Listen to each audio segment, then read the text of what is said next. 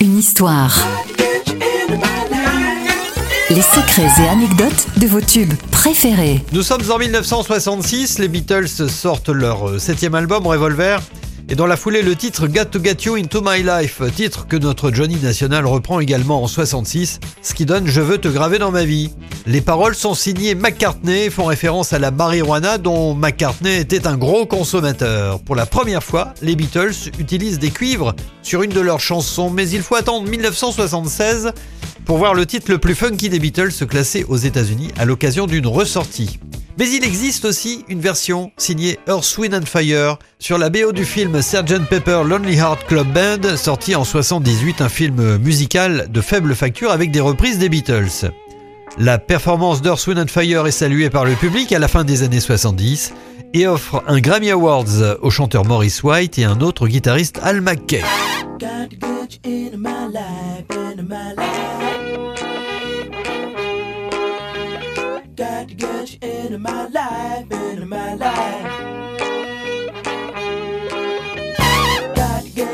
Into my life, into my life. Got to get you into my life, into my life. Got to get you into my life, into my life.